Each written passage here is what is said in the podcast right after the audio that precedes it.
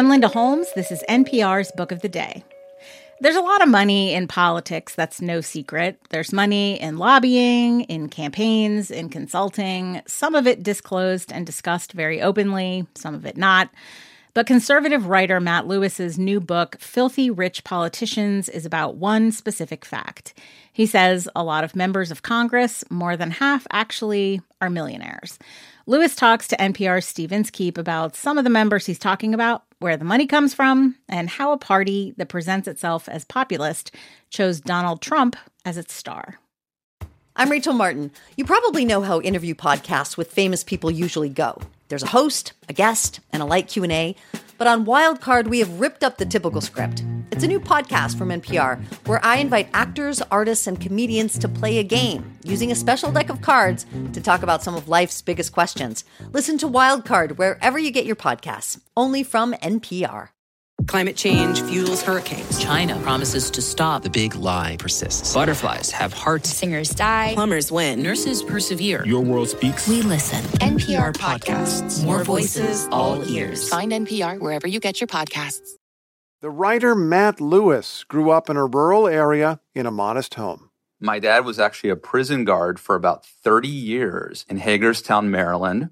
I like to joke that he voluntarily went to jail for three decades so that I could get paid to write about politics. Which Lewis has done for many years now. He once worked for the Daily Caller, a website run by the right wing media figure Tucker Carlson. And he realized that at this populist website, many employees came from elite, privileged backgrounds. This became obvious when Lewis worked on a story that turned on the details of yachting.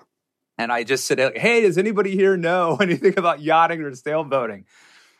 10 hands go up. and that's when I knew that I was not in Kansas or West Virginia anymore. Lewis has now written a book on the gap between Washington elites and the people they serve. It's called Filthy Rich Politicians.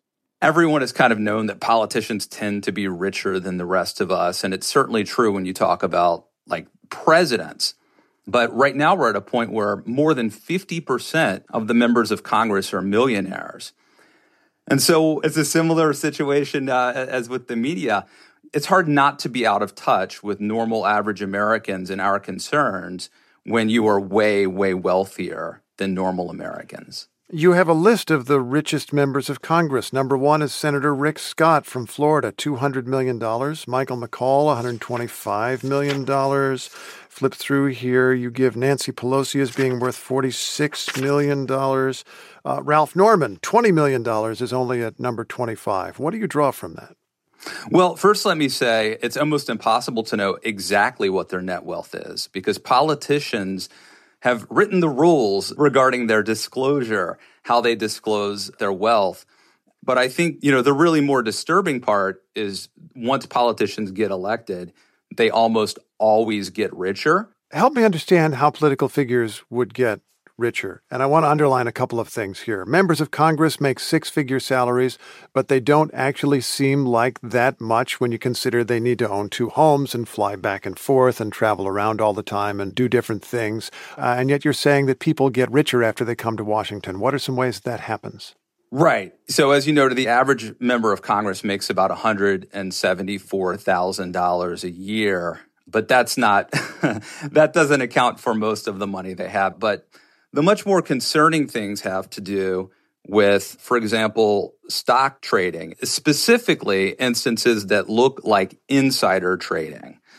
But there's there's a lot of things, including book deals, believe it or not. Ron DeSantis, a month ago, was worth about $300,000, at least according to his disclosure. He just became a millionaire because of a book deal.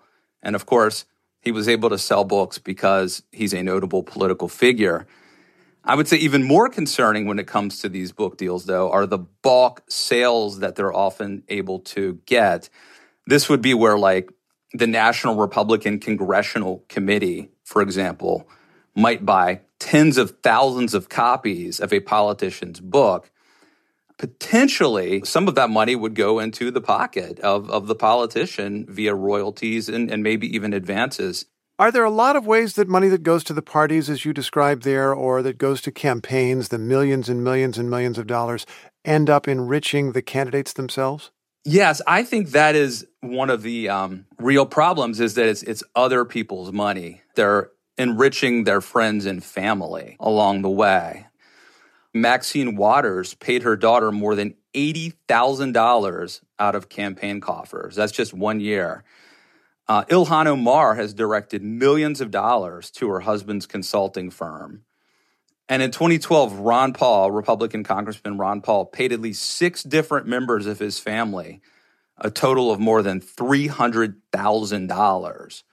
And so in this case, the money is being paid to family members, and, and I think it's really eroding trust in our elected officials. Can the officials in every one of those cases essentially say, well, uh, they were doing work. People should be paid for work. And yeah, they're a family member, but that's the person I trust. John F. Kennedy named his brother Attorney General. Yeah, absolutely. I mean, Ulysses S. Grant had like 40 or 50 members of his family, I think, on the payroll in one capacity or another. And look, I'm willing to believe that Robert F. Kennedy was a great campaign manager for his brother. I don't think he should have been the attorney general, but but he was certainly a qualified and competent person. I just think we need to hold our elected officials to a higher standard. I want to talk about the political significance of this. Um, the party with which you've been most associated has a lot of people in it who think of themselves as ordinary Americans, not the elites. The party has a kind of platform of campaigning against the elites. How did its standard bearer turn out to be a millionaire from New York who's been involved in all the things that Donald Trump has been involved in? Uh, it, it's stunning, to be honest. Um, Trump is interesting. You know, on one hand, he actually lost wealth during his presidency, and that's that's mainly due to the fact that COVID nineteen did damage to industries that he has invested in, including the hotel industry. But although, although the hotel that he had in Washington seems to have charged very high prices for lots and lots of rooms from Republicans during his presidency. But go on, go on. Well, Republicans and also foreign foreign uh, visitors and dignitaries who probably stayed there and paid you know good money. The fact that Trump actually hired Ivanka, his daughter, and Jared, his son in law, to work in his administration. And then Jared ends up getting a $2 billion investment from a Saudi fund into his private equity firm. $2 billion is really unbelievable. You know, the Bidens, of course, are currently also facing some potential scandals and questions like having to do with Hunter Biden. And I don't know how that will shake out, but it won't be $2 billion. I can tell you that. Matt K. Lewis is the author of Filthy Rich Politicians. Thanks so much. Thank you.